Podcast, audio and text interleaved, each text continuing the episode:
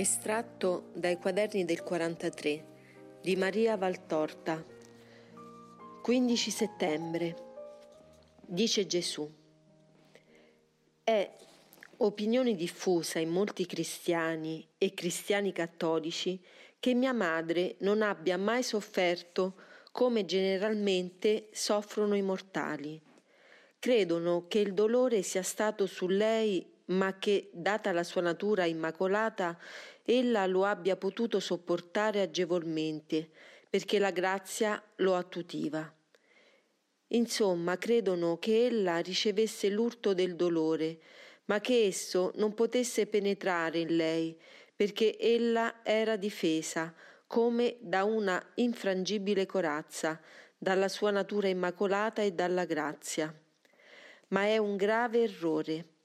Maria era la immacolata, esente dalla eredità della colpa di Adamo e dei frutti di tale colpa, e in tale senso, infatti, avrebbe dovuto essere preservata dal soffrire, perché il Creatore aveva creato la razza dell'uomo esente dal dolore e dalla morte, che è il supremo dolore dell'uomo.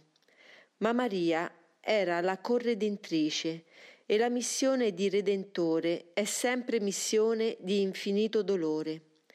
Altrimenti, come potrebbe un Redentore riscattare i peccati degli altri? Come una vittima pagare per i fratelli? Maria era Redentrice come io ero Redentore. Giusto quindi che il dolore fosse il suo compagno.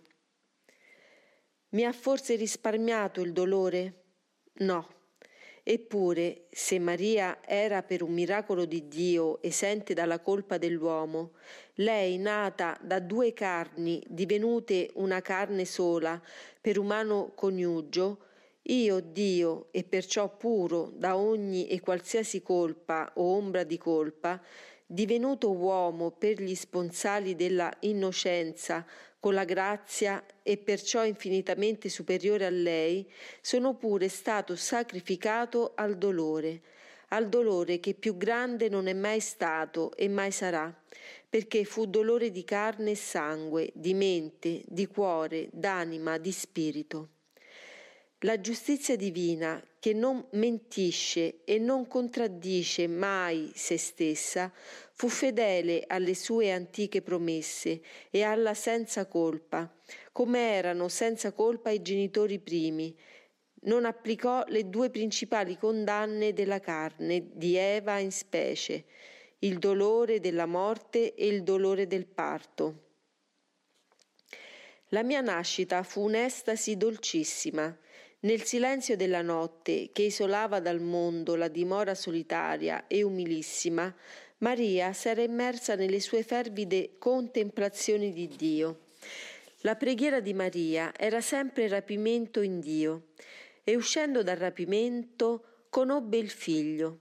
Fu anzi il primo pianto del figlio Dio, quello che strappò la Maria dalla contemplazione spirituale di Dio, per portare il suo sguardo a contemplare il miracolo più grande dell'universo, un Dio incarnato per la redenzione dell'uomo. La morte di Maria fu un altro rapimento. L'orazione l'avvolse nelle sue bende d'amore, precludendole ogni sensibilità umana, e l'amore le venne incontro per la seconda volta, per stringere a sé la sposa desiderata da prima che il tempo fosse. E se il primo incontro fu un piegarsi dell'amore sulla Vergine per coprire della sua divina ombra la tutta casta e renderla feconda di una carne divina, il secondo incontro fu l'abbraccio totale dell'inviolata con l'amore, che l'attrasse a sé sì nell'altissimo cielo. La contemplazione ultima di Maria sulla terra ebbe termine in cielo, dove l'innamorata di Dio, dove l'ansiosa del Figlio, poté per sempre affissarsi adorando sul Padre, sul Figlio, sullo Spirito Santo, suoi perenni desideri e suoi eterni amatori. Ma prima di quell'ora, povera mamma, ha dovuto intridere se stessa nel dolore, e quali siano stati i suoi dolori di tutta una vita, il cui vertice è nei giorni della mia morte, già te ne ho parlato. E come, essendo destinata a corredentrice, ella ne sentì tutta l'asprezza, e perché la sentì più di una volta te l'ho detto. Pensa sempre che ella è maestra di dolore, come io sono maestro di vita. Pensa sempre che il dolore è vero, assoluto, solo quando Dio non è più presso ad uno spirito per sorreggerlo nella prova. Pensa che Maria fu sola nell'ora tremenda per conoscere l'orrore della solitudine e per espiare le vostre disperazioni di creature. Essa è la speranza, oltre che la fede e la carità. Le tre virtù teologali hanno in lei la personificazione, perché nessuno al mondo amò come lei, nessuno credette e soprattutto nessuno sperò. Fu un abisso di speranza, e perciò ho messo lei, stella vostra, per indicarvi la via del cielo. Se in lei crederete sempre, non conoscerete mai l'orrore della disperazione e non ucciderete voi stessi con la disperazione. Maria, speranza di Dio, che attendeva lei per compiere la redenzione dell'uomo, sia dell'uomo la speranza. Non perdete, o mortali, la vista della stella del mattino, i cui raggi sono fatti dalle 7 spade infisse nel suo cuore dolcissimo e purissimo, infisse per vostro amore. Vivete in lei, e nella Santa, che è Madre di Dio e che per voi prega senza stancarsi davanti al nostro trono, morite. Maria, che si addormì sul cuore di Dio, vive ora in cielo con la carne glorificata. L'anima che si addormenta sul cuore di Maria avrà in cielo la carne glorificata quando il tempo sarà compiuto, perché ella è salvezza vostra. 16 settembre. Dice Gesù: non è nel senso con cui tu lo intendi. Verrà l'ora della pace e del perdono anche per voi italiani. Verrà l'ora in cui tornerete a stringere alleanza col Signore dopo essere stati nelle mani di Satana, che vi ha strapazzati come foste una matassa di filo nelle mani di un pazzo furente. Ma le parole di Gioele non sono dette particolarmente per questo o per quel popolo. Esse sono per il mio popolo, per il popolo dell'unico vero grande Re, del Signore Dio vostro, uno e trino, creatore e redentore del genere umano. Quel periodo di benessere di cui parla Gioele è l'anticipato annuncio di quanto molto tempo dopo parla Giovanni nel suo Apocalisse.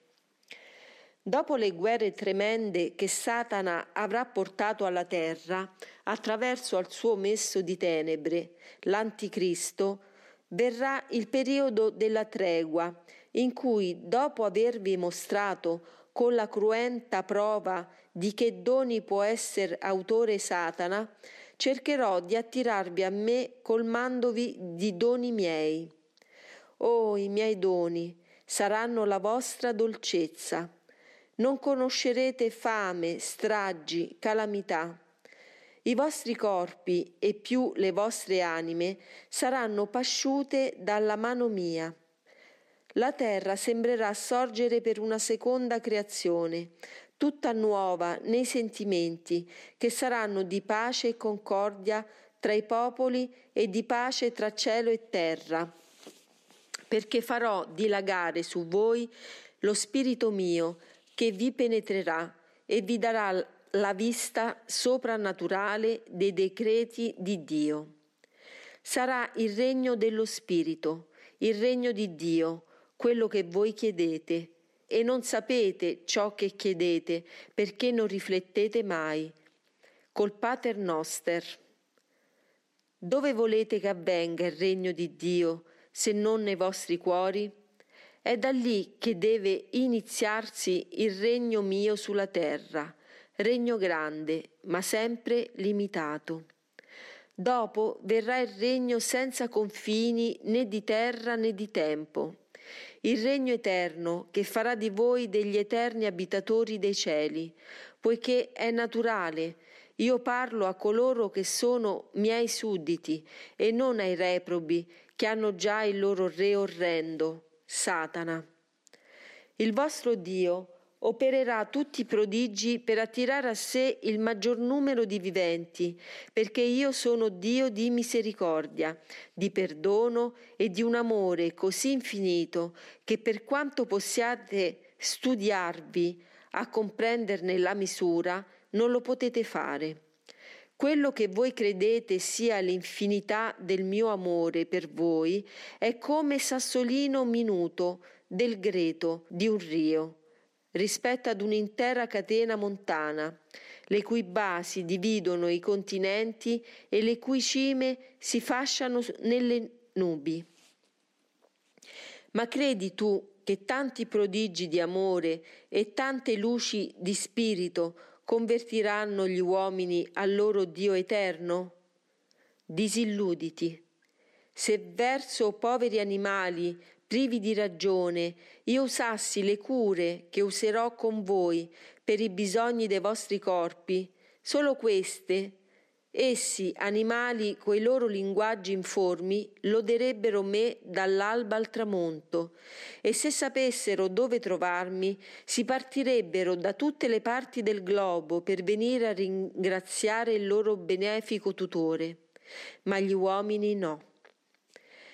Nella quasi totalità, assolutamente sordi alle voci e ai doni spirituali e quasi del tutto sordi ai doni corporali, in luogo di riconoscere la mia bontà e di amarmi per riconoscenza, approfitteranno del benessere che darò loro per discendere sempre più nell'abisso che a loro piace, dove come immonde bestie in un pantano si avvoltolano e li attendono ciò che seduce i 9/10 dell'umanità.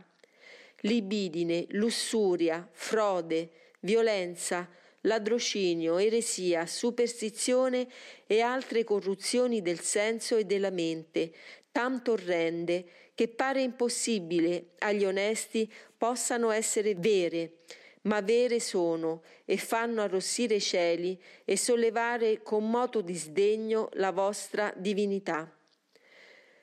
Non la paterna elargizione di doni e non i terrorizzanti segni del cielo saranno capaci di fare dei viventi in quel tempo dei figli di Dio. E allora verrà il mio giorno grande e terribile, un giorno di 24 ore, il mio tempo a diversa misurazione. È detto giorno perché nel giorno si opera e io in quel tempo opererò. Opererò l'estrema selezione dei viventi sulla terra ed essa avverrà nell'ultimo scatenamento di Satana. Allora si vedranno coloro che hanno in essi il regno di Dio e coloro che hanno il regno di Satana, poiché questi ultimi, con bocca, atti e soprattutto con cuore blasfemo, commetteranno gli ultimi spregi alla mia legge e gli estremi sacrilegi verso Dio, mentre i primi, i figli e sudditi del Signore, mentre l'ultima battaglia percuoterà la terra con un orrore indicibile, si aggrapperanno alla mia croce, invocheranno il mio nome, che salva, e la mia venuta di giudice non li atterrirà, ma anzi sarà il loro giubilo, poiché i fedeli sono i salvati, quelli che Gioele chiama gli avanzi del Signore, ossia coloro che restano al Signore dopo le rapine di Satana. Benedetti, benedetti, benedetti in eterno questi miei figli. Di loro è l'eterno paradiso. uniti ai fedeli al Signore di tutti i tempi, possederanno il Dio, il cui possesso è beatitudine eterna.